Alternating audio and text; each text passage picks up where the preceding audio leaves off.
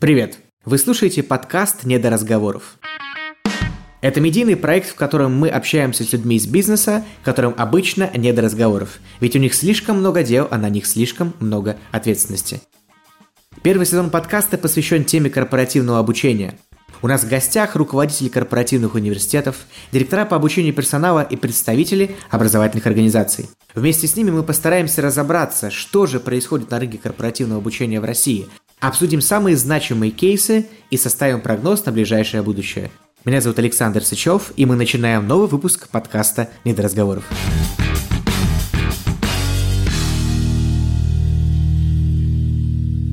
Итак, друзья, сегодня у нас в гостях Елена Попкова, руководитель корпоративного университета КРОК, Chief Knowledge Officer. Лена, привет. Большое спасибо, что пришла. Саша, привет. Рада всех приветствовать. Спасибо огромное за приглашение. Надеюсь, а, что у нас очень продуктивно пройдет этот час подкаста. Спасибо большое. На самом деле, наш подкаст он про занятых людей. Ты один из, наверное, а, пока самых занятых людей, с кем мы согласовывали наш сегодняшний разговор. Скажи, пожалуйста, как вообще проходит сейчас удаленка? А, как у вас в плане профессионального графика? Нормализовались ли вы уже или люди уже в офисе? Как вообще? Да, давай расскажу. Спасибо за вопрос. На самом деле, мне кажется, что удаленка проходит хорошо. Мы очень э, быстро переобулись еще в марте. Переобулись буквально на лету.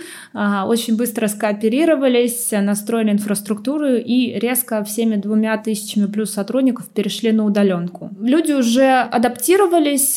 Какая-то часть сотрудников, она пребывает в офисе, но это связано с их там специфической деятельностью, да, там сервисники, еще отдельные ребята, которые так или иначе в силу производственной необходимости они должны пребывать в офисе. Но большинство уже полгода да, на удаленке, да? Да, да, да, большинство на удаленке. Угу. Возможно, первое время у кого-то, да, особенно, там, например, у HR, да, у коллег, кто все-таки привык к какому-то социальному взаимодействию, была очень легкая надежда, что вот-вот сейчас вот две недельки и все закончится, но мне кажется, что какое-то такое психологическое сопротивление, оно во многом отступило так же быстро, да, то есть... Кто-то в это верил, да, кто-то да, да, да, да, да. И на самом деле даже было часть психологическое сопротивление у меня в команде корпоративного обучения. Была еще светлая вера, что тренинги сейчас вернутся в класс. И вообще вот и немножко, и вот Zoom это временно, но сейчас э, все максимально зумизировались. Э, эффективность, э, на мой взгляд, ну и лично у меня встреч повысилась. Не могу сказать, что эффективность на круг упала. Да, вообще нет. Кажется, что коллеги все крайне собраны и продолжают очень активно работать в компании и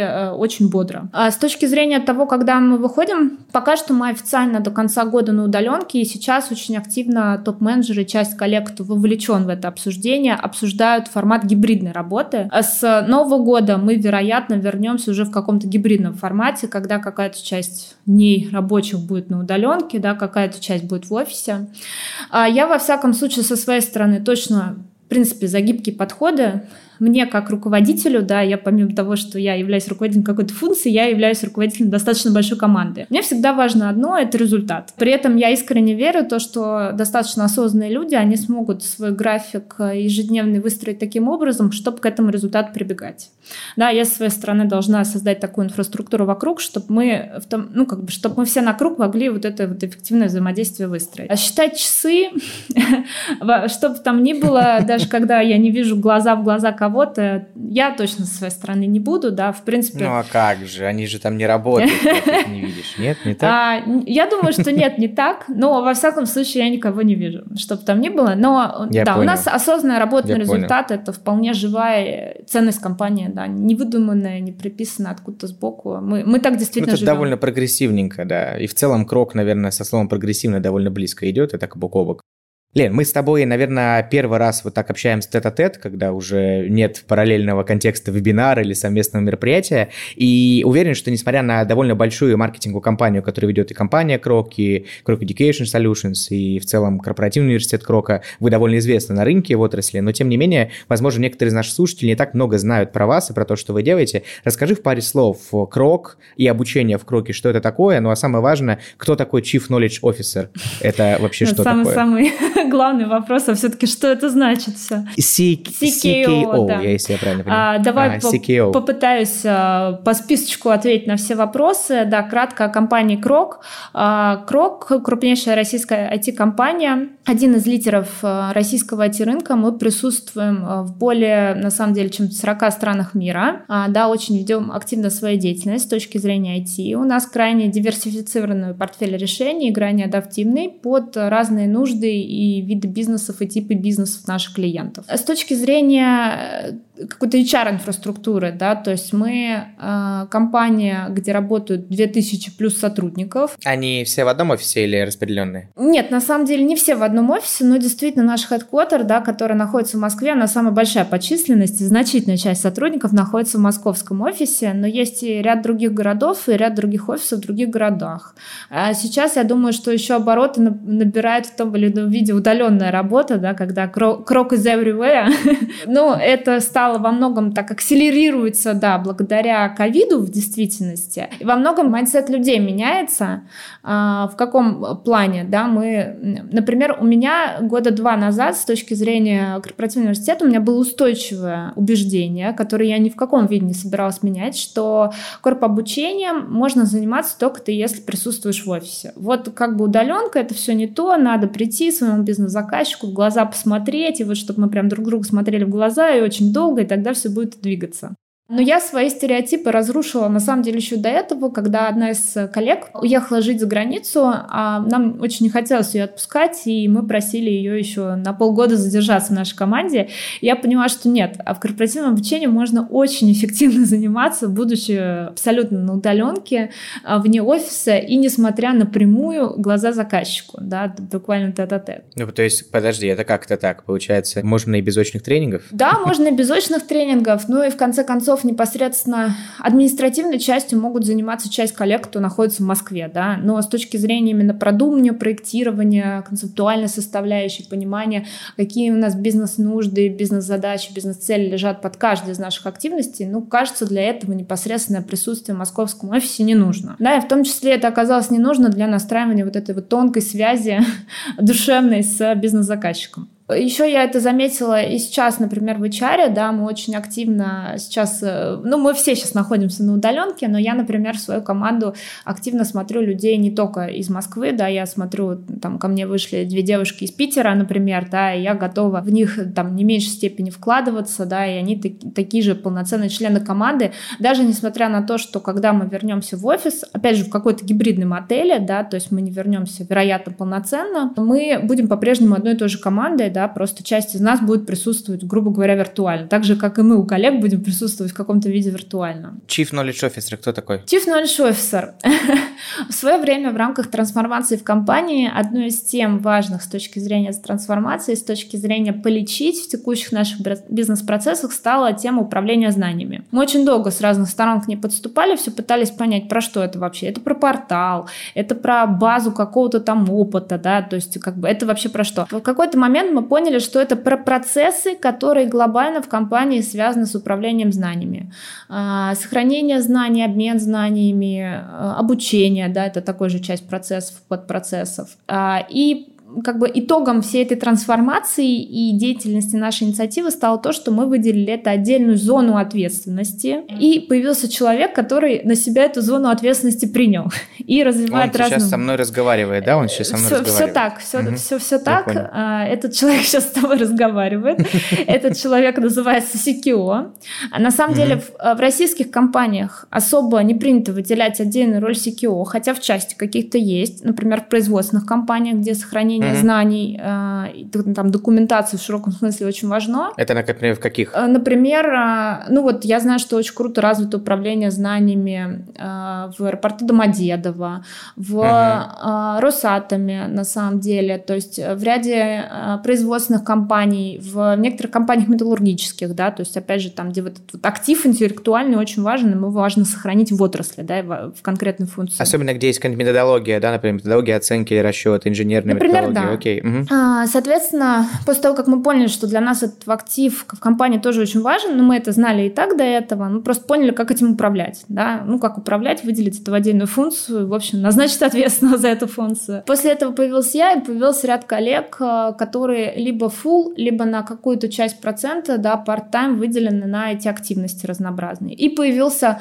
э, в моем портфеле, появился набор проектов, активностей, бизнес-процессов, за которые я отвечаю. По сути, это не то же самое, что корпоративный университет. Это совсем не то же самое. Это такой некий диз дизраптор, да? На мой взгляд, нет. Это совсем не то же самое. В момент, когда я стала CKO, я начала разбираться в куче вещей, которые до этого не лежали в моей зоне ответственности в рамках моей деятельности в Корпунивере. Например, э, меня сейчас ночью подними, и я смогу рассказать, по какой логике в отчетность тянутся данные по закрытым проектам с такой-то спекой и так далее, и так далее. Ой, аккуратнее, аккуратнее. Сейчас у нас отваливаться начали слушатели в эту секунду. Да-да-да, стало страшно. Ну, то есть мне стало понятно какое-то безумное количество процессов, которые в компании происходят, там, где мы там так или иначе теряем знания, потому, потому что мы не умеем их сохранять. И в каждый процесс надо рыть очень глубоко, и понятно, что а, как бы управление знаниями это же проявление чего-то, что существует вне управления знаниями, да, это какой-то конечный пункт бизнес-процессов, грубо говоря. И для того, чтобы порыть и понять, что там в действительности нужно, почему требуют базу знаний и почему конкретно база знаний должна решить эту бизнес-проблему, там нужно зарываться в конкретные процессы. И куча вещей, поэтому... Мы не, поговорим об этом да, еще не, немножко. Не, не имеющих отношения к, вообще к обучению, к управлению знаниями впрямую, они появились также на моем пути в рамках моей деятельности как CKO. Ну, я понял. Интро, я на самом деле, особенно в начале, слышу вот эти очень оттренированные умения рассказывать про кроки. Это, наверное, то, что отличает всех представителей вашей команды. Это действительно достойно уважения. Все не зря. Ну, все точно не зря. В этом смысле только мои комплименты.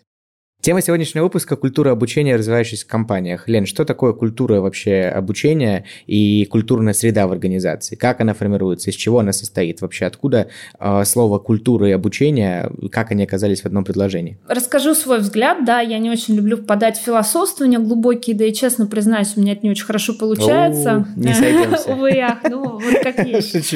А, но я э, вообще придя в круг и встав уже чуть позже после прихода на, на посту руководителя руководителя корпоративного университета, я точно поняла, что наша задача в том, чтобы взращивать почву, да, и в том, чтобы развивать экосистему, в которой каждый сотрудник а, может и хочет, да, это очень немаловажно, и руководитель может и хочет а, потреблять те знания, которые нам действительно нужны с точки зрения развития бизнеса и поддержание текущих активностей в бизнесе. Часто ведь как происходит то, что есть какая-то классная штука, ну не знаю, например, какой-нибудь чат-бот, вот он действительно очень классный и как может быть крайне эффективным, мы приходим на какую-то хиленькую почву, пытаемся его поставить, и потом как бы удивляемся, почему он не работает. И в итоге по итогам использования многих очень технологий вывод такой, ой, ну штука, конечно, классная, но у нас просто не работает, да, вот э, как бы почему, ну вот так вот получилось. И не разбираемся. Да, ну то есть как бы, ну кажется классно, ну кажется выдуманно, поэтому не работает. Но все-таки наша основная задача, мне кажется, и как HR, и как э, конкретно меня, как человек, который ответственен за обучение в компании,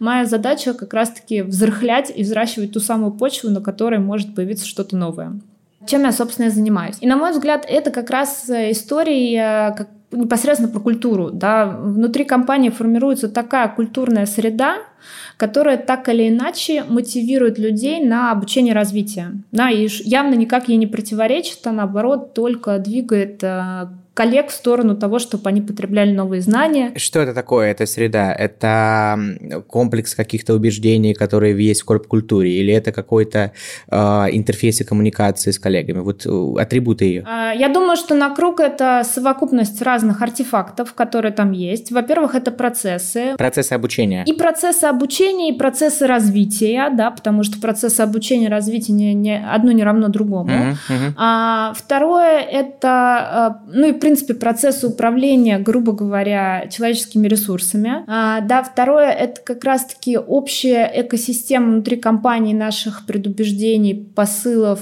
ценностей, да, в реальности. И мы там понимаем, что у нас так или иначе в ценности компании а, и в общем наши посылы заложено обучение развитие, да, по крайней мере, а, оно всячески подчеркивается, и мы реально там так живем. Это набор артефактов какого-то прикладного значения, да, то есть это может быть сервис, сервисы, которые позволяют тебе это делать более эффективно. Это могут быть какие-то опции в рамках соцпакета со стороны компании, которые дают тебе это возможности. Это могут быть какая-то IT-составляющая, опять же, которая дает возможность чему-то прикоснуться, да, и это может быть какая-то... Это, например, что? Сервисы, порталы, интернет, да? Ну, как бы все, что ты перечисляешь. ЛМС, боты, сервисы, там какие-то, опять же, портал, э, база знаний, которая на портале находится, угу. еще какая-то инфраструктура, в том числе IT-инфраструктура, которая позволяет это реально реализовывать. Ну и плюс сервисная модель, которая под это подложена. Что сотруднику, грубо говоря, надо сделать для того, чтобы, да, для того, чтобы развиваться, для того, чтобы обучаться. Вот как бы сервисная модель. Что сотруднику нужно сделать, чтобы обучаться, развиваться у вас в Крокеле? Это, опять же, про бизнес-процессы и, опять же, про какую-то совокупность артефактов. Пример от обратного. В компании анонсируется, что мы все про обучение и развитие, да, это я не конкретно про нашу компанию вообще, а, но при этом оплатить счет за участие в конференции это какая-то прям бюрократическая проволока от садомии, вообще не дай бог. Классно, да, но вот кажется, э, сервисная экосистема внутри компании не соответствует заявленной истории про то, что мы за обучение и развитие. Вроде бы и можно, а вроде бы одновременно нельзя, потому что приходится это все проходить, да. В нашей компании ты можешь очень быстро прикоснуться к сервису организации внешнего обучения, мы еще даже обязательно у тебя оценочку спросим по итогам, и все замечания твои это корректируем, если что-то не так. И тебе за, грубо говоря, за 5 минут, э, ну, вот надеюсь, это не услышишь сотрудник компании, потому что все равно есть SLA, и мы живем в сервисной Мы сделаем все, чтобы они услышали, да. А, э, мы тебе, грубо говоря, за 5 минут организуем доступ э, к внешней активности, где ты можешь, опять же, потребить нужные тебе знания, да, получить то обучение, которое тебе действительно нужно. Поэтому на круг это все. Насколько часто эти запросы приходят снизу?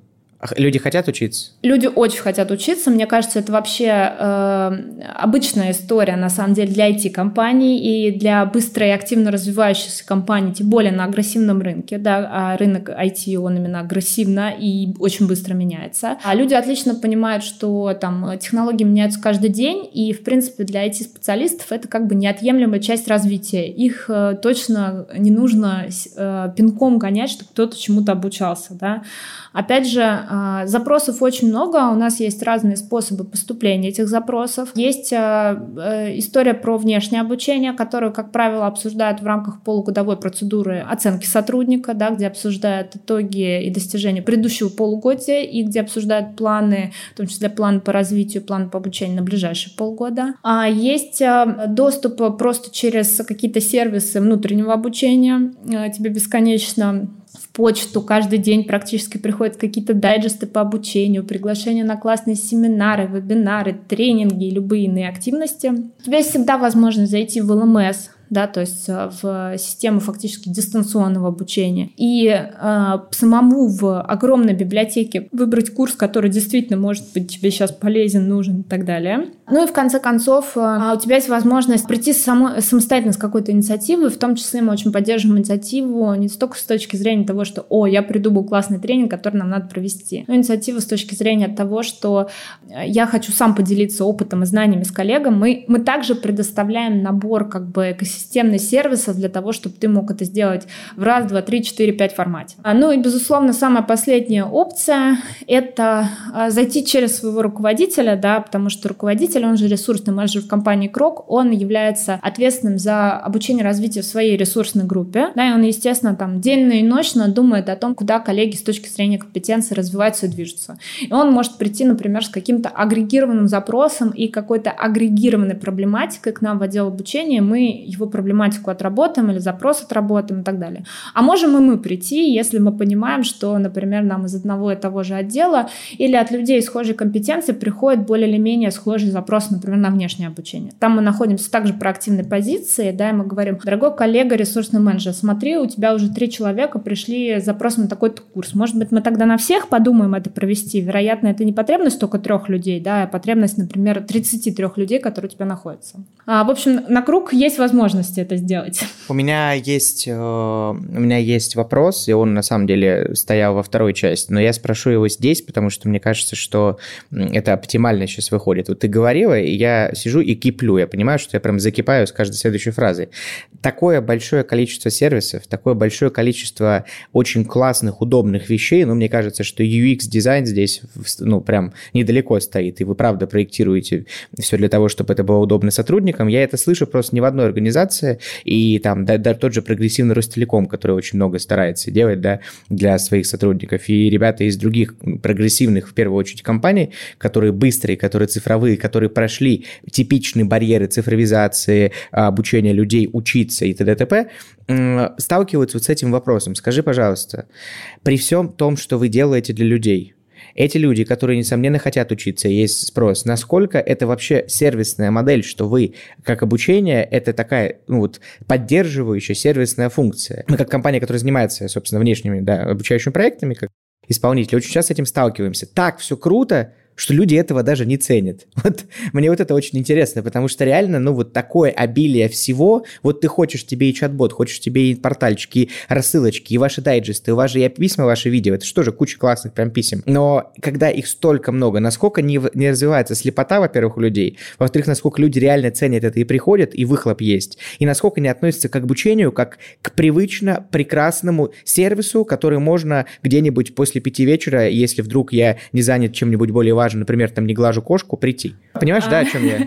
Да, да, да, вполне понятный вопрос, он очень логичный, разумный на самом деле. Наверное, давай тут его разделим на несколько частей. Мне кажется, что, в принципе, в IT-компаниях или в таких крутых инновационных digital-компаниях это в целом такая а, привычная, развитая инфраструктура с точки зрения HR в широком смысле слова. Да, да? но есть... еще во многом потому, что в IT-компаниях, как в любых компаниях инновационного толка, главная ценность – это часто сотрудники и кадры. Поэтому очень важно эти сервисы обеспечивать. Да, безусловно, безусловно. Это ключевой актив. Это ключевой актив, а поэтому часть вещей, о которых ты спрашиваешь, нивелируется как бы по дефолту, да, то есть в принципе ожидание, что так будет. Бывает ли такое, что люди в чем-то перегреваются с точки зрения какого-то информационного потока? Ну, как бы да, такое бывает, это нормально, а, но мы в последнее время это начали нивелировать развитием внутреннего сервиса по рекомендации обучения. Когда мы обучаем свою внутреннюю сетку, свои внутренние алгоритмы для того, чтобы она могла из всех наших текущих источников данных выискивать и под подбрасывать нашим сотрудникам только те темы, которые им реально интересны, на которые они хотели бы подписаться и которые бы они хотели получать. А сейчас пока проект на стадии пилота, мы его уже на самом деле запустили на всю компанию, но именно пилотируем, да, мы... Это яичко, да, нейросетка какая-то или что это? Да-да-да, это нейросеточка, которую мы с своей стороны обучаем, на самом деле внутри обу... самого отдела обучения. Только айтишные HR могут так спокойно говорить, да-да-да, это нейросеть. Реально. А, я на самом деле не самый, как бы с точки зрения технической, э, сильный человек, но у меня есть абсолютно гениальная моя команда, которая умеет это делать. Я туда вообще в технику не лезу, сама поражаюсь, как вообще так так получается, как это бывает. Удивительно. Массив данных накоплен огромный, там действительно с ним можно очень изящно обращаться. То есть персонализация это кажется с определенного момента из маст как раз-таки для того, чтобы получать какой-то ну, персонализированный контент, который тебе действительно нужен. А касается ли это корп-культуры, скажи еще? Вот понятно, что вовлеченность повышается, когда я вижу то, что меня реально важно, актуально, но вот насколько вот эта история про перегревание обучением или отношение к обучению не как к сервису, который можно либо не можно, а как классный, понятный понятной э, возможности, это еще вопрос корп-культуры. Ну, наверное, э, любые процессы, которые выстроены вокруг э, человеческого капитала, да, человека в целом, это процессы корп-культуры, да, грубо говоря. Просто конкретно это, это процесс, это культура обучения, как раз с которой мы начинали. А, а, но, наверное, э, ключевой тут вопрос, который ты подсветил, да, на который вот как раз я пытаюсь ответить про то, что насколько у людей э, не появляется там обесценивание, да, вот всего происходящего. У наших коллег на самом деле не появляется, как мне кажется, а, но у нас есть регулярные замеры для того, чтобы мы понимали, вот оно как бы появилось или нет, ведь нам важно быть а, на волне и в текущий момент корректно отреагировать. А, у нас есть у всех сервисов какие-то замеры, количественные, качественные, с помощью опросов, с помощью выгрузок каких-то, ну то есть есть какая-то цифра, с которой можно реально работать, да, какая-то аналитика. Но конкретно на круг у нас есть такая процедура в рамках компании оценка внутренних сервисов. В ней участвуют не только HR и сервисы HR, но и сервисы других а, наших а, подразделений, да, которые реально работают э, с точки зрения внутреннего клиента, да, in-house сервиса. А вот оценку HR... Это, например, какие-нибудь коммуникации, наверное, да? Это как еще? раз внутри, внутриком попадает в сервисы HR, но в действительности участвует вся IT-служба, э, юристы, финансисты, много коллег из э, связанных таких функциональных подразделений, да, там службы, не знаю, поставок, еще откуда-то, службы качества, например. Мы в HR тоже такую оценку проводим на всех сотрудников раз в год, для того, чтобы как раз этот замер делать и смотреть, как он будет меняться, да, как он корректируется, какие комментарии нам дают. В каком месяце вы это делаете? Последний раз мы это делали, ну вот не дай бог соврать, ну где-то во второй половине лета. Я, я сейчас уже не помню точную дату, когда... Вот сейчас. Да, вот сейчас это буквально это делали, свежий, да? это буквально свежий угу. замер. Могу сказать э, гордости нашей, э, я думаю, что и, и команды моей, и меня, и всех коллег, кто вовлечен, а то, что у нас оценка сервиса обучения повысилась. Повысилась э, на 0,2, если не ошибаюсь, она стала около 4,6, 4,64, по-моему. А, вот, причем она повысилась э, у всех стейкхолдеров, то есть и у сотрудников, и у ресурсных менеджеров, кто непосредственно является нашим стейкхолдером. Ну и мы всегда очень трепетно относимся к комментариям, не только к оценкам, это, конечно, очень важно, но мы всегда трепетно относимся к комментариям, мы их очень массово обрабатываем. А по итогам, например, конкретно комментариев этого лета мы поняли, что, опять же, с точки зрения обучения важна персонализация, а у нас как раз на подходе был наш проект, связанный с персональными рекомендациями. Тут наши желания, видишь, как бы совпали попали. Но так как мы очень мейнстримим, мы очень много общаемся с сотрудником, мы ни в коем случае не пытаемся себя отгородить каким-то безликим сервисом, да. Ну вот кажется, что мы там более или менее обратную связь какую-то видим не раз в год, э, да, в вопросе, да. а все-таки в реальности, в ее там, пребывании в компании на текущий момент. Я думаю, что на самом деле коллегам, которые нас слушают, это очень интересная практика, потому что, с одной стороны, здесь интересна вообще вот эта практика оценки внутренних сервисов. Конечно, понятно, что многие, ну, там много кто меряет и NPS, например, например, mm-hmm. да, или много кто считает, например, вовлеченность. Но здесь, во-первых, это интересно, что есть отдельная вот эта штука про оценку именно сервисов, а здесь, мне кажется, что в оценку сервисов включается не только контентная часть, но еще и удобство,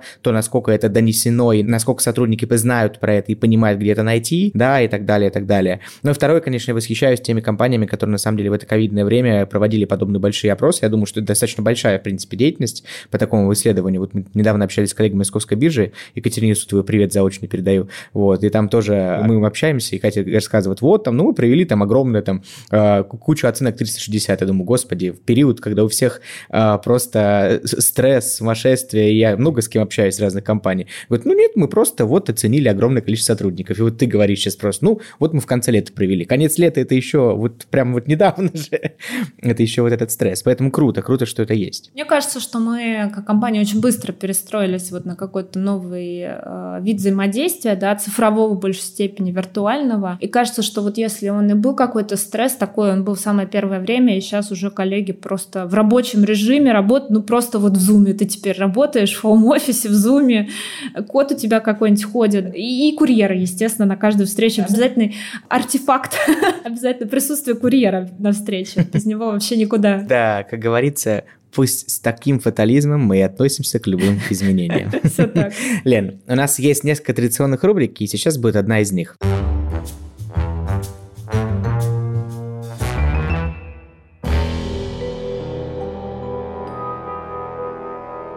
Итак, наша традиционная рубрика «Диванные аналитики». В этой рубрике мы вместе с гостем рассматриваем несколько тезисов, которые присущи и относятся, принадлежат каким-то известным спикерам, экспертам отрасли, порой просто личностям, которые почему-то говорили на нашу тему. А, ты не будешь знать, чья это цитата, но необходимо будет ее как-то mm-hmm. прокомментировать, сказать, согласна ли ты с ней, или, может быть, готова с чем-то поспорить, а потом я скажу тебе, кто это, и мы снова, Хорошо. возможно, это захотим прокомментировать. У нас будет три цитаты, и первая звучит так. «В настоящее время во главу угла ставится интеллектуальность интеллектуальное любопытство и обучаемость, желание и способность быстро развиваться и адаптировать свой набор навыков, чтобы оставаться пригодным для работы.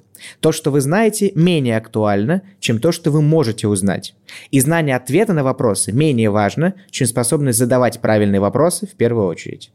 Согласна ли ты с этим? Вообще, как думаешь, как тебе? Абсолютно согласна. Абсолютно согласна. Буквально э, час назад, может быть, меньше, выступала на конференции по корпоративному обучению ровно на эту тему. И как раз одним из э, важнейших э, навыков э, текущего периода, который еще более стал актуальным, я со стороны выделила именно адаптивность и обучаемость, да, умение быстро подстраиваться.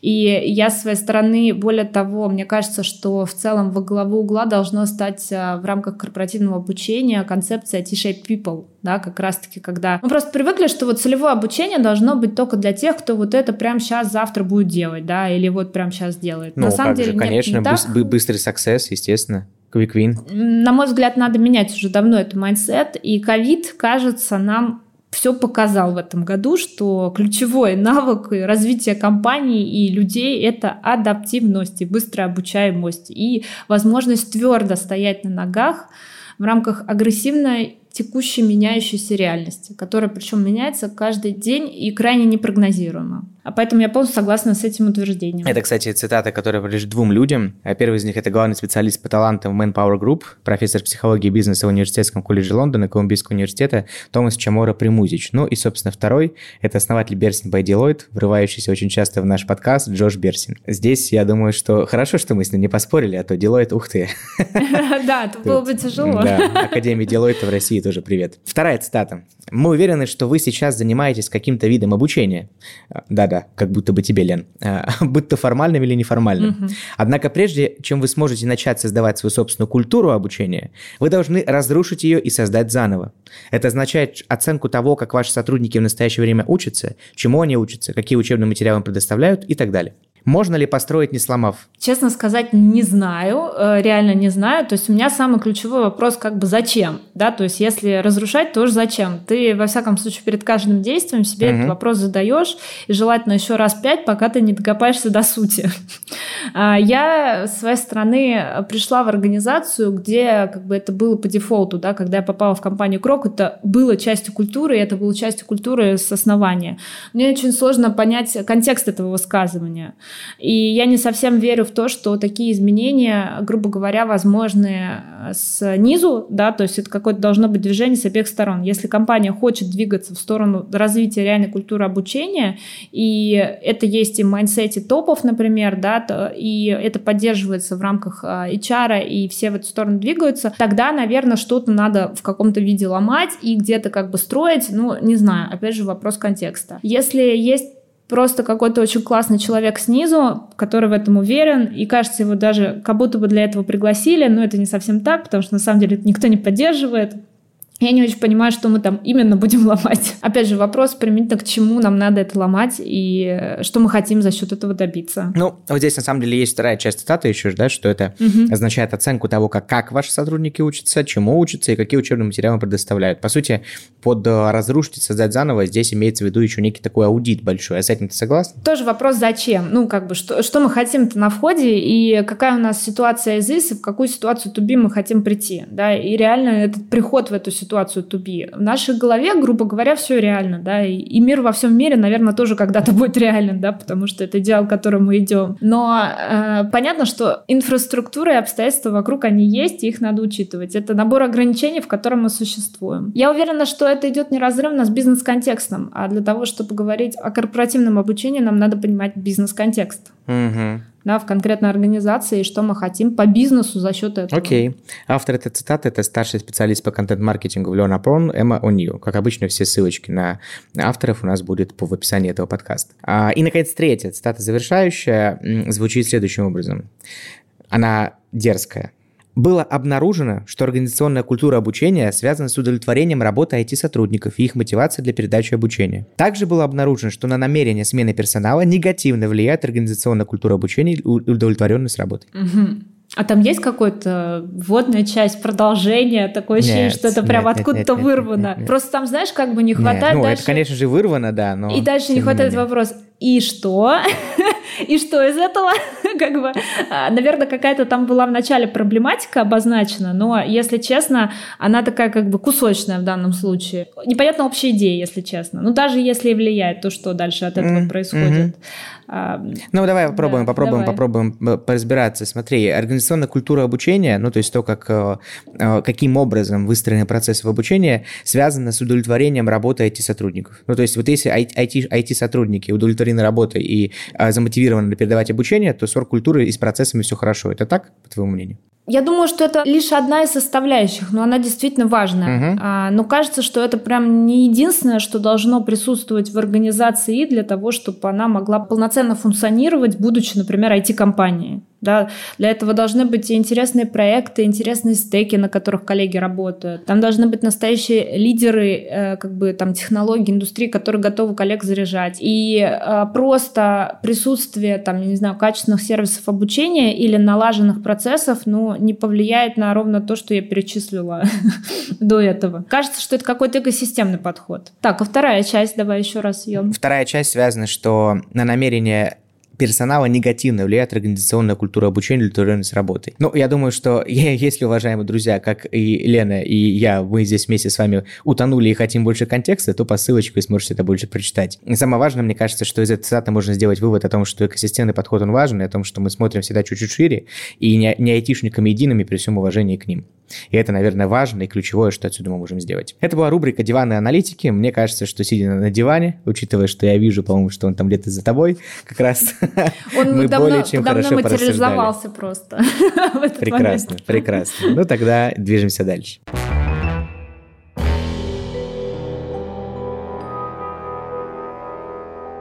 Лен, скажи, пожалуйста, э, когда мы говорим про обучение про культуру обучения в среде, мы всегда говорим про вовлечение сотрудников в процесс. Ты говорил, что очень важно их отстроить, очень важно использовать некий экосистемный подход и различными сервисами опоясать сотрудников со всех сторон.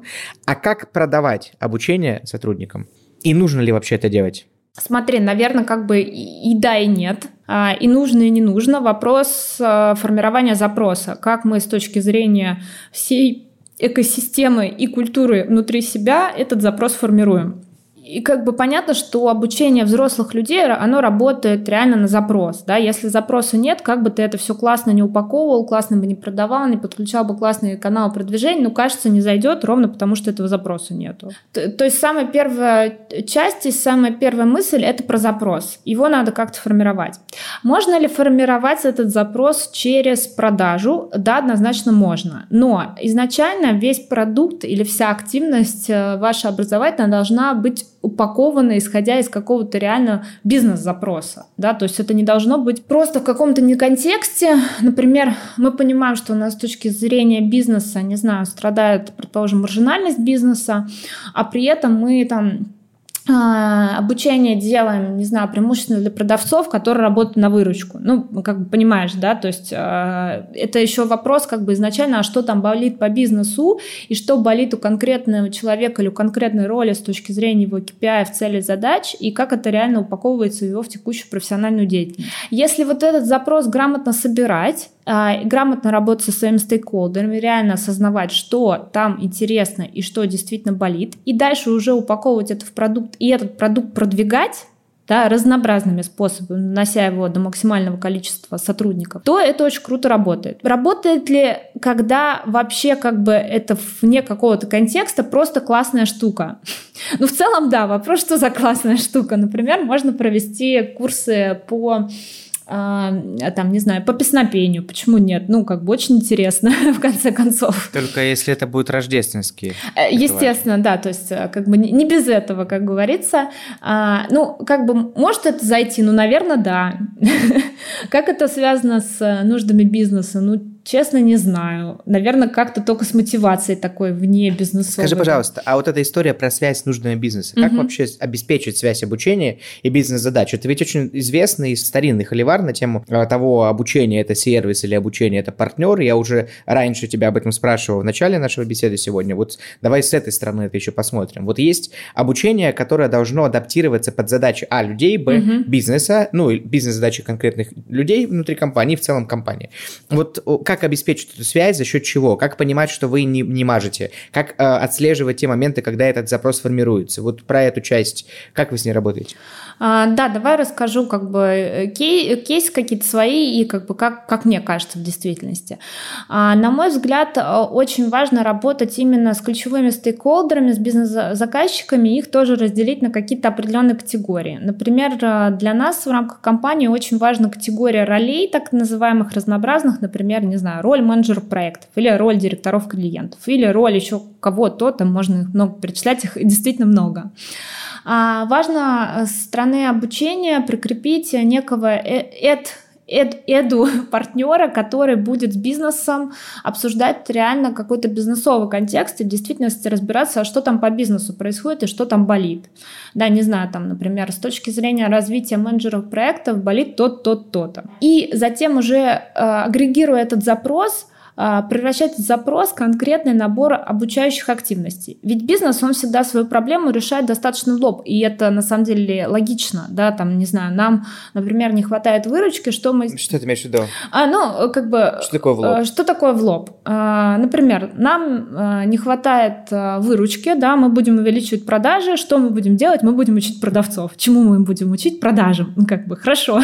Но, может быть, мы копнем тогда чуть глубже и все-таки разберемся, чему конкретно. Их, возможно, надо учить э, продавать какой-то определенной категории продуктов. Может быть, надо учить э, там э, понятию social selling, потому что все классические каналы мы исчерпали. Да? Для того, чтобы вот эти варианты предложить, в действительности тут есть два варианта, по сути, и они еще могут в миксе очень эффективно работать. С одной стороны, есть специально выделенный человек со стороны отдела обучения, который реально с бизнесом об этом разговаривает, и он является каким-то партнером и доверительным лицом с этой точки зрения.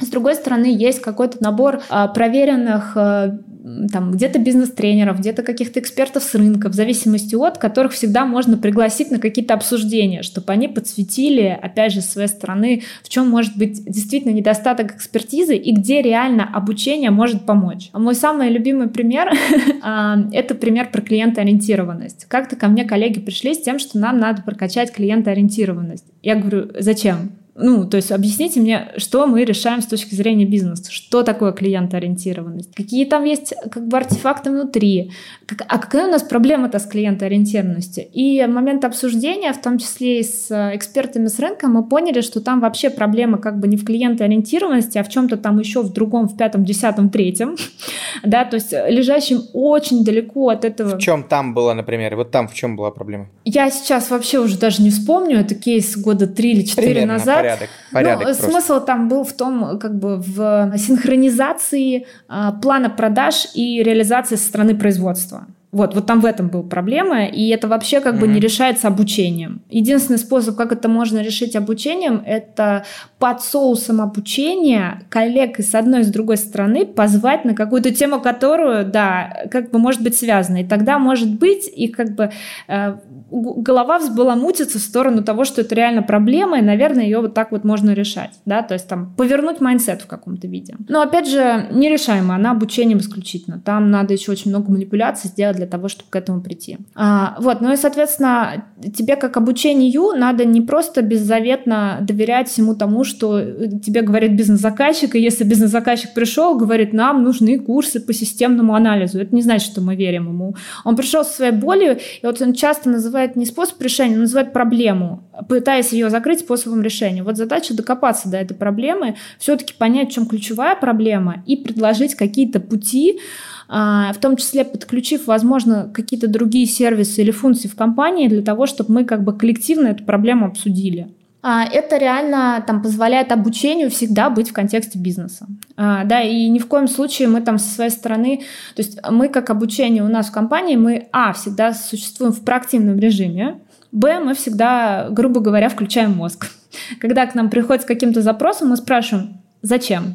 Давай мы с тобой определим метрики, к которым мы будем идти, И как мы на выходе из всех этих наших активностей поймем, что это было действительно эффективно. Эта история с вопросом «зачем» на самом деле очень интересный поинт, потому что мы, занимаясь презентациями коммуникации, тоже очень часто всех челленджим вопросом «зачем?». Ну, то есть вот ты хочешь рассказать там о результатах «зачем?». Ну как? Ну, мне сказал руководитель сказать. Ну, подожди, ну тебе зачем надо рассказать? И так далее, и так далее. Там, правда, смешно, что если пере переборщить с этим способом, то в конце всегда мы доходим до вопроса «зачем мы живем?» И какой смысл в этой да, жизни? Да, Тут очень и дальше тонко. уже наступает такая депрессия, депрессия. Там надо реально остановиться в какой-то момент. Главное, чтобы э, от грани бизнес-задач не перейти к стоицизму к античному, это точно. Да, да, да, да, это правда. Наша вторая традиционная рубрика – это Гена И.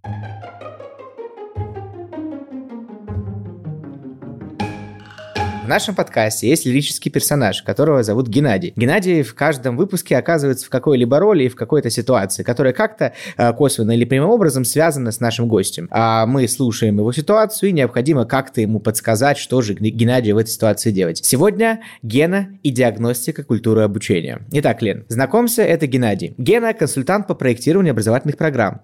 Перед Геной стоит задача спроектировать образовательную программу по soft skills для топ-менеджмента крупной IT-компании. Вот удивление. Которая славится своей прогрессивностью и скоростью. Гена подозревает, что внутри есть определенная сложившаяся культура обучения и форматы, к которым все привыкли и не готовы будут учиться иначе. Как ему поступить? Что сделать, чтобы понять эти особенности, с кем поговорить и на что обратить внимание? Помоги Гене лучше выполнить этот заказ и перед проектировкой понять эту культуру. Ну что ж, Постараюсь помочь Гене а, своими знаниями на тему корпоративного обучения. Ну, на самом деле, первый вопрос, который у меня возник в голове сразу, момент, когда только Гена обозначил свою проблему, а, как бы, а, а зачем Гене это, и кто является заказчиком Гены, и а, какие первопричины заставляют заказчика Гены вот это все заказывать. От этого будет понятно а, несколько вещей. Во-первых, какие реально у нас цели задачи стоят на входе в всю эту активность, да, а во-вторых, а, имеются ли там какие-то политические или а, внутрикорпоративные или там какие-то межкультурные, возможно, сложности, опять же, на входе. То есть о чем я говорю? О том, что, например, часто такое бывает, что какой-то внутренний заказчик X и говорит, слушайте, вот я не могу работать вот, вот там-то, вот с этими конкретным подразделением, а давайте мы это подразделение, ну, грубо говоря, научим получше работать. Курсы им предложим, да, еще что-то. Но при этом этот бизнес-заказчик может быть в политическом весе сильнее, выше и тяжелее, чем это конкретное подразделение. При этом у этого конкретного... Интересно, что ты первая из всех компаний, кто это говорит. У нас были компании, которые намного более, скажем так, государственные, чем ты. Ты первая, кто про это сказал. Это круто. Ну, это, мне кажется, часть как бы корпоративной жизни, да, она во всех есть, просто где-то там резкое расхождение, где-то менее резкое, но факт остается фактом. И как бы, естественно, этот заказчик своим весом всех задавит, но заставит вот как бы всех на это пойти. Ну, как я говорю, говорила до этого, любое обучение работает только по запросу. А дальше, на самом деле, задача гены, как мне кажется, ключевое вот понять, вот там запрос-то у конечника есть на это или как бы нету? Или это опять же какая-то история про то, что тебя заставили, и ты вроде соглашаешься, и вроде ты уже не против чего угодно, что тебе донесут, лишь бы только от тебя отстали. И дали тебе дальше заниматься любимым делом, а может быть и нелюбимым. И ровно в таком русле, в котором тебе самому комфортно. А, как бы я поступила в ситуации Гена, наверное, моя ключевая задача, вне зависимости от того, за что мне платят деньги в его ситуации, была подсветить вот эту вот разницу, если она есть. То есть есть реально обозначить бизнес-заказчику, что смотри, мы можем провести все твои бесконечный набор курсов, какие ты только захочешь, но давай все-таки поймем, а, что лежит в основе этого внутрикорпоративного конфликта. Да, кажется, что проблема в действительности, она состоит не в софт-скиллах, например, и в том, что мы их сейчас прокачаем у кого-то где-то как-то, а в том, что а, например, э, возможно, люди, там, не знаю, в конкретном подразделении, в конкретной роли вообще не понимают, что от них это ждут.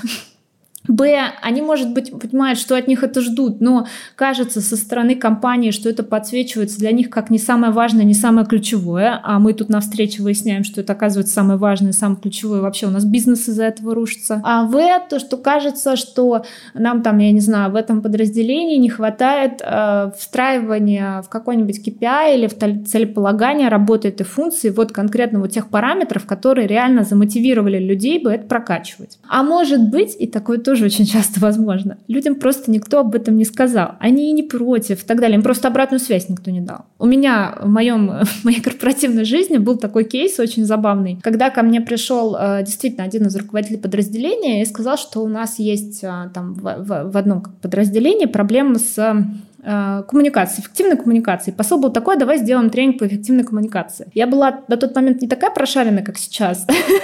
Я вообще еще не была тогда руководителем корпоративного университета. Я сказала, ну, конечно, давай. Ну, естественно, ты же ко мне пришел, и все, я аж теперь брошу все силы на то, чтобы помочь. Вижу цель, не вижу Безусловно, найду тебе лучшего тренера. А я нашла лучшего тренера, с которым мы там регулярно работаем. И действительно, этот лучший тренер отправился там э, вот туда к коллегам для того, чтобы провести лучший тренинг. И вообще все классно. Потом на следующий день я позвонила коллегам, чтобы узнать, ну что, как вы, как, как прошел тренинг по эффективной коммуникации. А, собственно, услышала что-то типа норм, а, поняла, что, наверное, не очень помог, как бы, ну, и после этого получила кучу негатива в отношении тренера и тренинга, и вообще всего. Была очень удивлена, расстроена, думала, как же так, это вообще наш лучший, ну, как бы лучший наш эксперт с рынка, с которым мы работаем. Дальше мы решили, э, вывод смешно. из этого был mm-hmm. какой, что не, ну, тренер просто плохой, я это искренне признала, думаю, ну, наверное, тренер, правда, плохой, я пошла искать снова, как бы, человека, который был бы лучшим тренером, а, нашла еще кого-то, то же самое второй раз. А потом, значит, ну я думаю, ну, наверное, надо какие-то причины более глубинных задуматься, но на меня там с той стороны заказчик давил то, что нет, слушай, ну ты просто тренеров не умеешь подбирать, как бы, вот просто это не твое. Смирись с этим, Уже да, два давай раза, да? получше mm-hmm. поищем. Я же думаю, наверное, да, все-таки не суждено мне развиваться в корпоративном обучении. А, но а, потом я увидела небольшое обсуждение на нашем корпоративном портале, где люди как бы из этого там подразделения начали писать, слушайте, нам уже третий раз раз назначают тренинг по эффективной коммуникации. А почему? А у нас какие-то проблемы? А нам никто до этого не, дог... не говорил. Нам вроде говорили, что все хорошо. И выяснилось, что действительно там на каких-то мониторингах, на процедурах оценки коллегам действительно говорили, что все хорошо и нет никаких проблем. И у них никакого запроса на потребление этого знания не сформировалось. А, и, в общем, вот до этой ситуации я бы искренне предложил бы гений не доводить, потому что его, скорее всего, в итоге вы, выгонят как неудачливого консалтера, который в действительности провел крайне неэффективный, но пусть и очень классно разработанный, спроектированный программы обучения, но кажется, просто это не было решением той ситуации, которая была на текущий момент внутри компании. И он как э, консалтер все-таки не дошарил до проблемы и не копнул в глубину, а решил воспользоваться лучшим там своим скиллом и как бы сделать просто классную программу. Да, вот она, она может быть очень классная, но кажется, там, может быть никому не нужной. Поэтому искренне советую гению копать. И копать, и там как раз вот эти истории с целеполаганием, это же тоже про культуру обучения, поэтому намного важнее, наверное, чем форматы. Да, да, ну что, так. Гена, ты как обычно все понял, так что беги и работай. Мы отпускаем тебя. Спасибо. Удачи, Гене.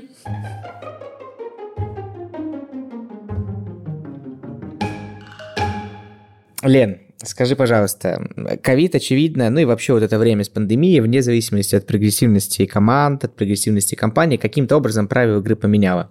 Вот сейчас новый, а, назовем его сотрудник TND 2.0 или 3.0, 11.0, неважно. А, он какой? Какой имидж вообще должен быть у сотрудника TND и набор навыков, и как он должен выглядеть, и как он должен свой имидж формировать? Ну, давай посмотрим в будущее. Не вообще в целом вот TND-шники, а вот сейчас и вот в будущем. Сотрудник TND и вообще TND, это он какой? Наверное, Наверное, он такой. Это человек с достаточно развитым багажом а, разнообразных навыков, в котором э, в нем должны проступать отчасти и маркетолог, отчасти и продуктолог, отчасти и я даже не знаю, как этих людей назвать, но это тех людей, которые реально копают в глубину и всегда докапываются до сути проблемы. Он немножко в чем-то как бы как раз-таки человек из консалтинга, он реально может проконсультировать бизнес на какой-то предмет. А, но это точно, как мне кажется, не человек, который просто умеет а, машинально, пусть и виртуозно делать свою текущую работу из года в год, да, и вот уходит в такую бесконечную глубину, экспертизу и так далее. А, кажется, это там не человек, в том числе, который слишком жестко и слишком глубоко погружается в методологию, потому что это далеко не единственное, куда надо погружаться для того, чтобы реально там эффективно управлять или эффективно реализовывать функцию корпоративного обучения. Он немножко PM, а, да, помимо того, что это человек там с каким-то продуктовым mindset ом, но при этом он владеет навыками проектного управления, потому что это, в принципе, какая-то база, на мой взгляд, да, которая должна быть. А, ну, и этот человек... Э, э, на самом деле тонкий психолог, наверное, как и многие коллеги из HR, которые реально понимают, э, как, как копнуть, да, как э, подступиться к какой-то проблеме, да, как наладить коммуникацию, например, со сложным заказчиком, даже не сложным заказчиком, это не важно. Ну и это человек, который умеет активно слушать, да, вот активное слушание в этом плане, это очень позитивно. Ну, на самом деле, я вот сейчас моя команда, это вот э, совокупность таких людей, да, которых мы развиваем разные там опять же, навыки в зависимости от того, что лучше получается, да, где еще надо прокачаться. Но, в общем, так в разные, в разные стороны развиваемся. Если, уважаемые слушатели, вы узнали в этом описании себя, то под описанием этого подкаста мы прикрепим ссылочку на рекрутинговую страничку Крок, так что Лена ждет вас в своей команде, потому что, значит, вы в нее идеально вписываетесь. Лен, в конце каждого выпуска мы играем с гостями в игру, которая называется «Ассоциация». Это моя давняя излюбленная экзекуция.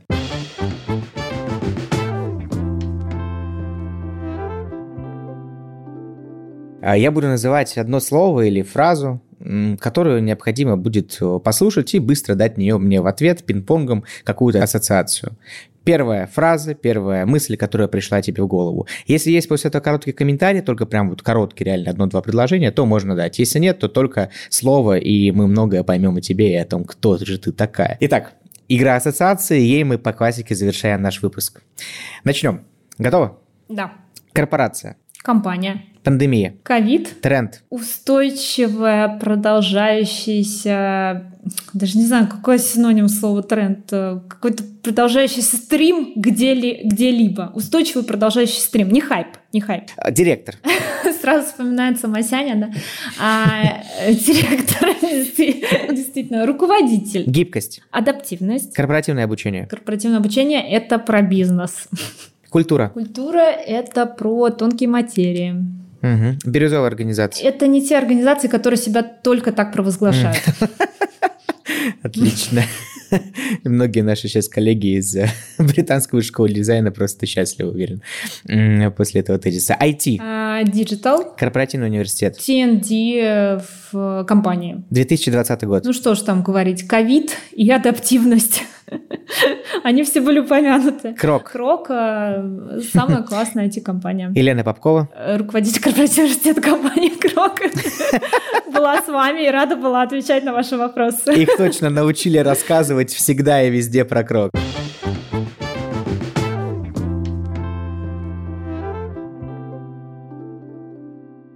Это была Лена Попкова. Лен, большое спасибо, что пришла. А если есть короткое слово, то прошу. Саша, спасибо большое за то, что пригласил. Было очень интересно. Буквально себя почувствую чуть ли как э, не в передаче у Дудя. Тебе надо какой-то такой... Сколько ты зарабатываешь? Да-да-да. Тебе нужно какие-то вот такие вот вещи тоже. А, ну, в общем, я желаю на самом деле а, этой классной активности развиваться и находить своих слушателей и слышателей. Спасибо. У тебя очень классный номер. Ты выходишь десятый. Это практически такой вот Ура. первые 10 выпусков. Впереди еще 5, поэтому в первом сезоне. Вот. Спасибо большое, что ты была с нами. Обнимаем весь крок и тебя, твою команду в частности. Спасибо тебе. Мы тоже обнимаем. И всем слушателям удачи. Все. Большое спасибо. Пока-пока. Пока-пока.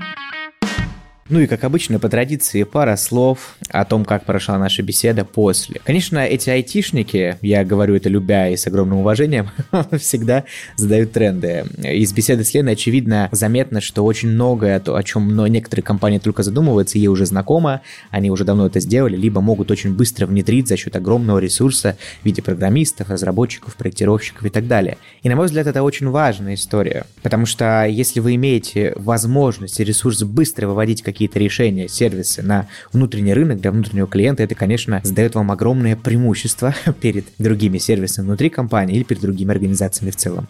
Ну и, конечно, второе, что сделала сегодняшнюю нашу беседу, это история про тренинг по эффективным коммуникациям. Коллеги, если вдруг после какого-то тренинга по коммуникациям на вопрос, как прошел тренинг, вам отвечают норм, то действительно что-то прошло не так, и стоит задуматься. Это был подкаст «Не до разговоров». Увидимся в следующем выпуске.